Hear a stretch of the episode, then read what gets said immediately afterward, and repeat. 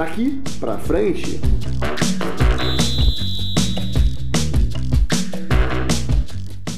Senhoras e senhores, começando mais um daqui para frente, o seu podcast sobre inovação no mercado do esporte comigo, Bruno Maia, e hoje a gente vai ter um programa muito especial, bastante aguardado por mim, um programa internacional.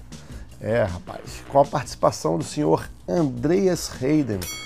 Sim, senhor, esse jovem rapaz, gente fina demais, ele hoje responde por ser CEO da divisão de esporte e da divisão de Digital Innovation da DFL, a liga alemã de futebol, responsável pela Bundesliga, por exemplo, entre outros produtos do futebol alemão.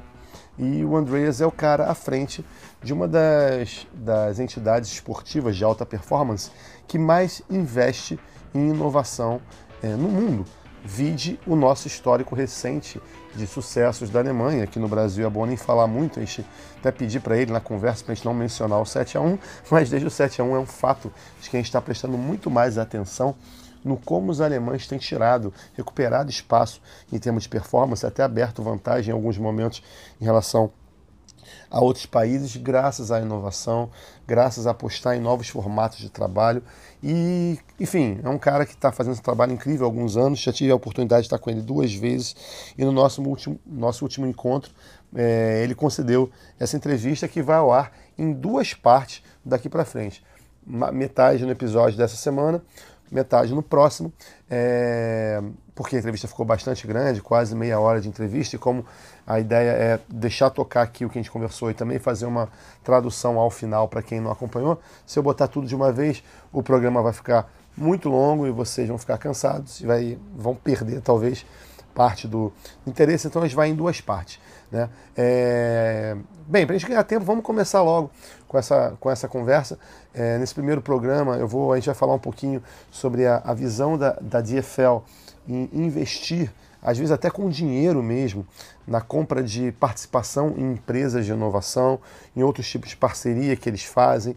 É, o que, que ele acha que hoje em dia são as principais é, bolas da vez, vamos dizer assim, na área de inovação no futebol, o que, que tem feito mais diferença, ou que vai ter resultado é, mais rápido. É, como é que ele vê o trabalho das outras confederações nesse sentido? É, se ele acha que a Bundesliga e a DFL está sozinha nisso, ou se o, outros, outras entidades também têm participado, e como a inovação tem influenciado diretamente no progresso do futebol alemão. Então, vamos deixar de papinho, vamos logo para a entrevista dessa semana que está incrível. Por favor, senhores e senhoras, recebam aqui no nosso podcast Andreas Hayden. Eu vou pedir para o Andreas para a gente não falar do 7 a 1 hoje, so we cannot talk about 7 1, okay? this is the first condition for our conversation. Thank you very much for having us here. Uh, I was just saying in Portuguese that since the 7 1, Brazilian people are what these guys are doing because they are performing so very well, and so they start to look for the uh, German industry as a whole to understand how what they are doing in terms of business. And it's clear that have do a lot of change the last 10, 15 years. And the work in the FL surely is one of this, the part of this change. And that's why I would like to talk to you, especially looking for innovation. So, as I said, um, I was reading in your website, and I read here for our audience a little bit about your vision in terms of investing on equity. So, I would like you to say what's the vision of the FL about investing in equity and what are you looking for and what are the main objective goals you have in terms of results and timing? As um, DFL in our strategy to operate a glass to glass strategy, so starting with the glass of a camera lens recording the game to the glass of the iPhone, um, we try to optimize and control the value chain as much as possible to achieve the highest degree of quality. Mm -hmm. In this value chain, there are various steps from having the best cameras, having the best um, editing suite, having the best people cutting and directing um, the content to the distribution, etc. In this value chain, we also work with suppliers. We call them partners, vendors, partners, mm-hmm. who help us achieving these steps in the value chain. So we did a review, and we have seen that historically, most of our partners who supplied technologies or solutions to us got through us an increase in company value. So the company got more um, um, valuable by working with us. And we reflected on that and thought, okay, how can we be part of this value creation that we are the reason for? Mm-hmm. So um, we are in discussions with startups and partners um, how models could look like, where we invest um, assets that we have available, content, brands, contacts, network, um, data um, into their companies to make their companies better and get a fair share in the company to participate in the growth in company value. So, and you decide you invest on, on the equity, not only receive these companies and create value for them, but always participating with money, right? It depends. depends. Um, it's a case by case um, study. If there are existing partners with whom we work together, sure, there's always um, production value um, involved, but also we have other models. Great.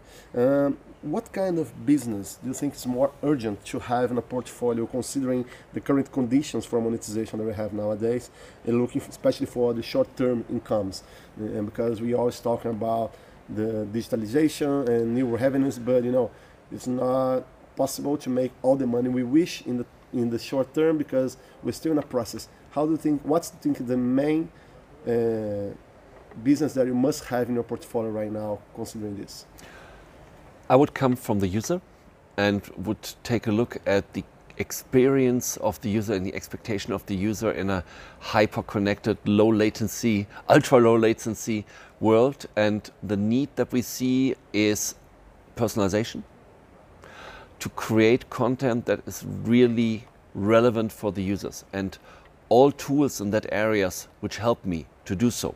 Automated AI driven um, editing, robo cameras which follow my favorite player, uh, recommendation engines on websites and apps and TVs who drive the best content to me.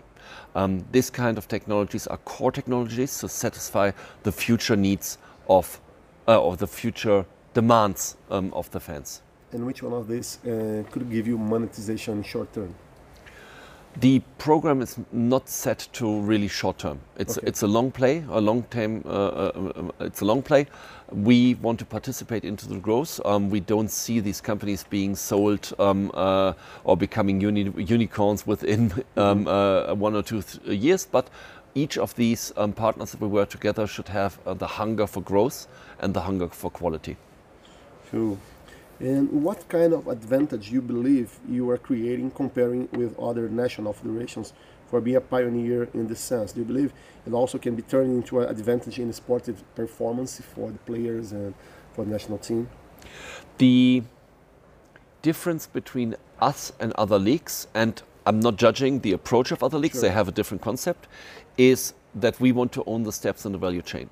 Because again, quality and speed of execution is one of our highest goals to satisfy the needs of our partners, our pay TV partners, our free TV partners, etc. So, what we try to achieve is create a most broad value for all of our partners. Let's take an example. Um, we have Track 160. Yeah, it's we'll ask you about it. it's an Israeli um, uh, startup which enables you with two camcorders or two mobile phones to capture a whole field and capture all data points um, within the field. So how, can, how could we utilize this kind of data? On the one hand side is to create a better media product, which satisfies the demands of our most important business partners who pay us the money. With new data insights, um, for example, not just position data with Track 160, but also limb tracking of arms and legs, um, the clubs gain new data insights and create a better football experience, um, um, prevention of injuries, etc. And thirdly, our third-party players um, uh, who license our partner or um, our data, like a Sport Radar or mm-hmm. Opta or uh, Stats or else, we can supply them with additional data that they haven't had before and that only we can supply, and that generates a new revenue stream for us. And at the end, the league is the goal of the league is create shareholder value and shareholder rev revenue for our shareholders, and these are the clubs. So at the end, everything we do flows back um, to the clubs. In kind of this case, you mentioned you create a new asset, the new a new asset value that's the that, the data that you used to have just for information, but now you can sell them for Sportradar or for yes, and give you new revenues, right? And, uh, new propri- properties for your business, right? yes, definitely. So for media partners, clubs, and data partners. Cool. And what do you think has been the whole of innovation in the in the leverage of the performance of Germany football in the last years? And because, as you said, Brazil, we are looking for you since the second one, more with more attention. Uh, we always talk about the investment, innovation, and long-term vision. And how do you perceive this change? And if if if, you perceive that it's happened already, but how do you feel that in what's the whole it plays nowadays the mindset of the people who works in football? If you take a look at the new generation of coaches, the Nagelmanns um, of the world, they use technology every day. They have the big screens. They show the users, uh, show the the players how they performed on the field seconds after they have done it in short-term memory training. Very important. Um, you have more and more visual aids to take complex gaming situation and break it down to digestible um, uh, di- di- digestible um, uh, pieces. You have more data points as we provide all data of all clubs to all clubs. You can learn about your uh, your opponent uh, for the next match, and we see that in the younger generation um, uh, coaches they expect us to deliver that. Sure, there are always some uh, conservative old school guys um, who also uh, may be very successful, which have a, a different kind of training and a different kind of coaching, um, where maybe the innovation is more that they see more videos uh, through scouting platforms, etc. Um, I think any kind of I think um, these coaches they are pushing the level up in, in all the, the business. These new coaches they are being protagonists on this change. Yes, yes, and we have um, investors from the outside who sponsor technology. What SAP is doing with FC Bayern at Hoffenheim is is really great. What Salesforce is doing. So we have lots of um, uh, companies from the outside who want to help, show participate in brand uh, awareness, but also want to help the club and. Uh, on the other hand side, an SAP platform would not be there if our clubs would not have participated in creating that platform. And what do you think is or should be the whole of innovation in a business development executive plan for any relevant high performance in, uh, entities nowadays? Uh, how do you think they should consider this, uh, the importance in terms of today and what's coming very next? The sad thing about in innovation is most of the time it is not a question of money whether an innovation fails or becomes successful. It's all about execution, execution, execution. And each organization has to find a way that fits to their culture. So some innovations um, have accelerators and helping with their knowledge startups. Some organizations have investment funds um, where they invest cash and do financial investment. Some do strategic investment to, to develop a, um, um, um, a solution which later could uh, enrich their core program. Um, we diversified so on, in our approach. So on the one hand side, we created resources internally who can drive innovation from within. Um, most of the time from within with media uh, with technology partners. As a perfect example for us and our approach from uh, innovation from within is our 5G case, where together with Vodafone we created the world first 5G experience by combining augmented reality, artificial intelligence, and 5G to create the next generation of um, in-stadium experience. So to to sum it up, each organization needs to find its own approach, needs to find sufficient funding, and it has to be lived and driven by the CEO. And with Christian Seifert, we have we have a strong leadership um, towards innovation, towards quality, towards operational excellence, um, and the whole organization profits from it.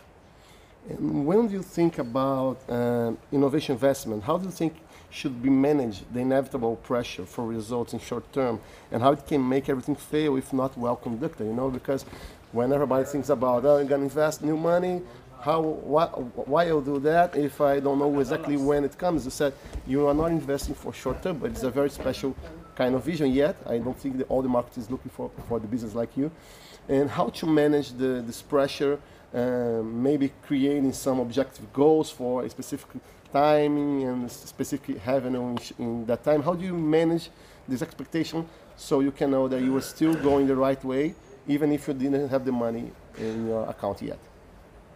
Our approach is that we don't have a fund which has to spend the money. Um, our approach is a little bit more opportunistic.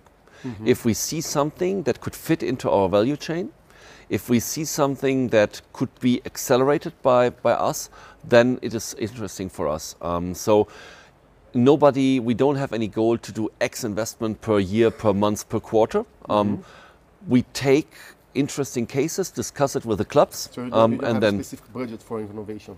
Oh, there is a there is a specific budget for innovation, but not for investments. Okay. Yeah. Not for investments in equity, you mean? Yes, okay. yes. So there's not a fund behind who invests 100 million or whatever. Um, um, we want to do it. We want to do the right, mm-hmm. right thing. And um, if you're looking for really short-term uh, ROIs in one or two years, um, then you have to be um, much less risk averse as we are. Um, mm-hmm. So we are more for the long-term strategic investment and helping the company to succeed.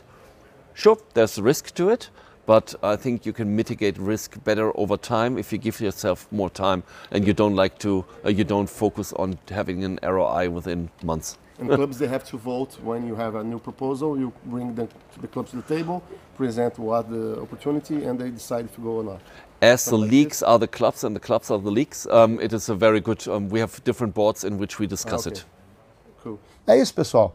Essa foi a primeira parte da conversa com o Andreas Hayden, que hoje responde como CEO da parte digital e da área de inovações digitais do DFL Group, a empresa responsável pelo futebol alemão que gerencia a Bundesliga, os principais produtos do futebol alemão. No próximo episódio, a gente vai voltar com a segunda parte dessa conversa. Para quem não segura no inglês, vou fazer um resumo é, rápido aqui, um pouquinho do que a gente conversou. É, eu comecei perguntando para o Andreas qual foi a visão qual a visão que a DFL hoje tem sobre investir é, em comprar participação é, de empresas de inovação e quais os objetivos que eles têm ao fazer isso. E ele falou que a estratégia deles hoje passa muito o que chamou strategy glass to glass, controlar o máximo do que acontece desde a captura de informação no estádio até o que o consumidor assiste. Ele fala muito da questão de controlar a cadeia de valor e tudo que está dentro dessa cadeia de valor interessa a eles. É, na maioria dos casos, eles perceberam que empresas estavam empresas com as quais eles trabalhavam inovação vinham se valorizando no mercado só pelo fato de atenderem a, a DFL, a Bundesliga, e com isso eles perceberam que podiam mudar então a relação para se tornar mais parceiros dessas empresas, acelerar ainda mais o crescimento delas, mas também ser parte do reconhecimento financeiro que elas conseguiam por estar dentro do futebol, é, dentro do caso do futebol alemão. E aí com isso eles começaram a mudar essa abordagem e participar mais diretamente, não necessariamente com dinheiro, tem diversos modelos de trabalho, mas em alguns casos até assim, colocando grana para ser parte dessas novas empresas ou para ter parte desse negócio. É, eu perguntei então para ele qual tipo de negócio ele achava mais urgente ter no portfólio de soluções da DFL, pensando sobretudo em receitas de curto prazo. E na opinião dele, é, Hoje em dia tem sim uma grande urgência de ter soluções que diminuam o tempo de atraso entre a experiência digital e a experiência real, né, um atraso mínimo, menor possível para não prejudicar é, o que o torcedor sente e vive é, em tempo real. É, mas também principalmente buscar personalização para criar conteúdos que sejam relevantes para cada usuário um por um. Soluções que misturem inteligência artificial, é, como por exemplo seguir o jogador favorito com a câmera e você acompanhar o jogo dele, por exemplo. Esse tipo de coisa é o coração da mudança que a DFL busca. Customizar a experiência para cada fã de esporte e do futebol, no caso. O programa deles não está preocupado, ele explicou, em gerar só receita de curto prazo, não. Eles não estão esperando que ali criem os unicórnios, empresas de mais de um bilhão de dólares em dois, três anos, não é esse o foco. Mas eles sim exigem que cada parceiro que trabalha com eles tenha fome de crescimento e fome de qualidade. Então eu perguntei para ele que tipo de vantagem que ele acreditava que estava criando em relação a outras federações por terem esse senso de pioneirismo em investimento e ele falou que é, a diferença deles para outras ligas é que eles querem ser donos, eles querem possuir todas as etapas da cadeia de valor, enquanto algumas outras confederações é, preferem trabalhar com parcerias, menores riscos, menor investimento é, com diversos parceiros. Eles não, eles querem ser donos de tudo que está na geração de valor do futebol alemão. É, mais uma vez, ele citou a qualidade e a velocidade de execução como é, peças-chave nessa história, é, para satisfazer os parceiros que a DFL tem, os parceiros de mídia, canais de TV, investidores. E ele deu o um exemplo da Track 160, é, para quem quiser procurar, se escreve Track, T-R-A-C-K, Track 160, 160, que é uma startup israelense na qual eles investiram e que eles captam imagens de todos os pontos do campo, transformando isso em dados. E uma das possibilidades que isso tem é gerar um melhor produto, por exemplo, de mídia para os parceiros que pagam para ter o conteúdo da DFL. Outra possibilidade é abastecer os clubes, que são os donos de alguma forma da DFL, é, da liga, né? Com mais, é, com mais informações, seja para prevenir lesão de jogadores, seja para abastecer os fãs com, com mais dados que também aumentem o engajamento e a relação com, com esses consumidores. É, ele citou ainda o abastecimento de parceiros que hoje licenciam dados da Bundesliga. E citou, por exemplo, a Sports Radar, uma empresa que hoje em dia é maior, se não me engano, a maior fonte de informações, por exemplo, para sites de apostas no mundo todo. Eles levam estatísticas que são vitais para o negócio de aposta, para você calibrar a, a probabilidade de um time ou outro ganhar. É, e esse tipo de tecnologia da Track 160 sofistica as informações que podem ser licenciadas por eles e com isso eles ganham mais grana, com, com mais produtos. A DFL adquiriu 10% da Track 160, ou seja, os eles são sócios da empresa e se valem também da tecnologia. O objetivo deles, no fim, é criar valor para os stakeholders, como ele fala, os investidores, que o principal deles são os clubes. Os clubes é que são donos da liga e eles é que, no fim, devem ganhar com tudo isso. Eu perguntei também para ele, para o Andreas, qual o papel que ele via que a inovação tenha tido no aumento da performance do futebol nos últimos anos. Pedi gentilmente para ele não mencionar o 7 a 1 é, ele, ele, até deu risada quando a gente falou isso, mas é, é, ele, ele, menciona a nova geração de treinadores que tem ganhado protagonismo no futebol mundial hoje e que ele fala, cara, todos esses caras usam tecnologia o tempo todo. Eles têm telas, eles mostram tudo que o jogador deve fazer, trabalham excessivamente com dados, eles mostram para o jogador o que eles acabaram de fazer em campo segundo, segundos após, com imagens apresentam com isso mais soluções visuais é, para explicar o que se passa no jogo e com isso facilita a compreensão, a rapidez de entendimento dos atletas é, e acaba afetando a performance no, no jogo. A DFL acaba gerando dados sobre todos os clubes para todos os clubes, ele estava explicando. Então todo mundo tem dados sobre todo, todo mundo. Então isso aumenta a necessidade que cada um investigue mais a fundo os dados que recebe para tirar vantagens em campo do oponente na próxima partida, porque se não fizer provavelmente seu oponente está fazendo isso sobre você. E ele percebia que essa nova geração de treinadores espera muito receber isso, esse tipo de dado para poder se preparar. Existe sim ainda uma antiga geração muito vitoriosa que não tem a mesma demanda, mas ele vê que esses novos treinadores, por exemplo, têm sido protagonistas nessa subida de, nível da performance porque exigem mais dos dados e isso se, se, se, se vê em campo com aumento de resultados também. É, ele também cita que tem muitas marcas inovadoras que não são do futebol, que querem se aproveitar do, do, da visibilidade que o esporte traz para suas marcas, entrar, se aproveitar disso, e em troca eles desenvolvem soluções que podem ser aplicadas no futebol, mas que têm um olhar de fora. E isso ajuda na inovação, coisas que talvez a comunidade do futebol não pensasse que pudessem existir e que outros mercados conseguem é, trazer, e a DFL, a liga, acaba funcionando um pouquinho com esse, esse papel é, de hub, né, de conexão entre esses, esses pontos. É, perguntei ainda qual deveria ser o papel da inovação, na opinião dele, em um plano executivo de qualquer entidade esportiva de alta performance no dia de hoje e como eles deveriam considerar isso pensando no futuro. E ele fala que a maior parte das vezes a inovação não tem com dinheiro, mas muito mais com excesso de execução.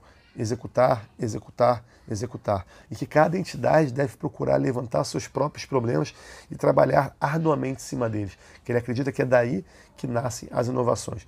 Alguns tipos dessas inovações, por exemplo, tem empresas aceleradoras e especialistas que podem ajudar as confederações é, a encontrar soluções que elas, que elas buscam de forma bastante especializada.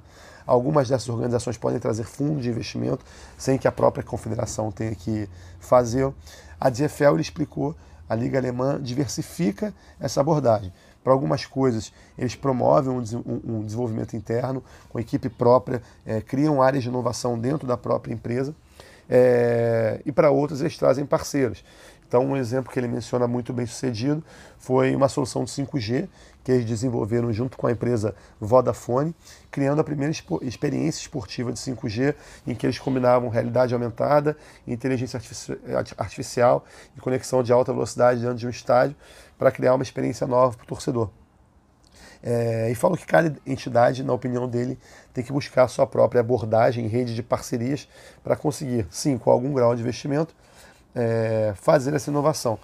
E uma coisa que ele falou que é muito importante é que esse processo seja liderado pela parte mais alta da empresa, pelo CEO.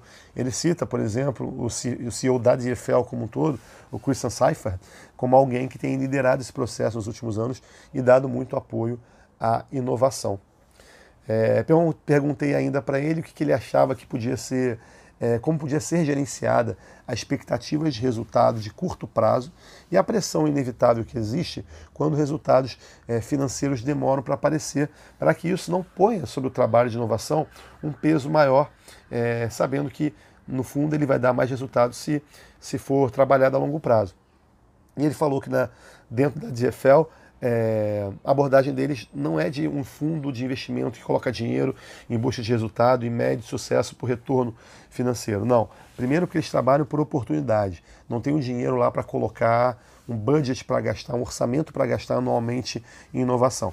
Eles avaliam a, as possibilidades, tudo que tiver a ver com a cadeia de valor do futebol alemão é, algo que possa ser acelerado, eles têm interesse, e aí, caso a caso, eles avaliam se colocam dinheiro ou não. Então, existem é, oportunidades que chegam, eles levam para os clubes e chegam a. Eles têm comitês né, entre os clubes é, para tomar as decisões, é, e a partir daí, eles colocam ou não investimento. Com isso, eles minimizam também a pressão por resultado, porque muitas vezes, os, muitas vezes os investimentos que eles fazem não são com objetivo financeiro. Pode ser com o objetivo de melhorar a qualidade do jogo, com, de dar mais dados para o departamento médico de um clube, melhorar o acesso aos estádios. Então, não, necessari não necessariamente isso se materializa com uma receita imediata, mas com a qualificação do produto em si. Então, que isso ajudava a tirar um pouco da pressão que poderia existir de resultados financeiros é, sobre os investimentos em inovação que a Liga alemã faz. Então esse foi mais ou menos o resumo do nosso primeiro programa com o Andreas Heiden. No próximo episódio a gente vai conversar mais com ele sobre outros assuntos é, e vai ter um foco bem, bem legal é, na formação de novos profissionais de marketing. Então, se você, por exemplo, está estudando marketing esportivo, quer entrar nessa indústria, quer trabalhar com futebol nos próximos anos, o que, que esse cara, que é uma das principais cabeças do mundo hoje de inovação em marketing esportivo, pensa e recomenda para você é, trabalhar, estudar e se dedicar para ser um profissional bacana e para ajudar a continuar desenvolvendo o futebol, porque sem dúvida nenhuma essa é uma indústria que vai crescer demais nos próximos 10 anos. Eu costumo dizer que quem está agora vivendo isso está diante de anos dourados começando. A gente está vendo uma transformação muito profunda acontecer e a gente vai falar um pouco mais disso com o Andreas no próximo daqui para frente. Espero que vocês tenham curtido. É, assinem o nosso canal para você receber as informações é, atualizadas sobre os novos programas. Não deixe de assinar o nosso podcast na plataforma que você preferir. E vamos que vamos, fica ligado. Até o próximo daqui para frente.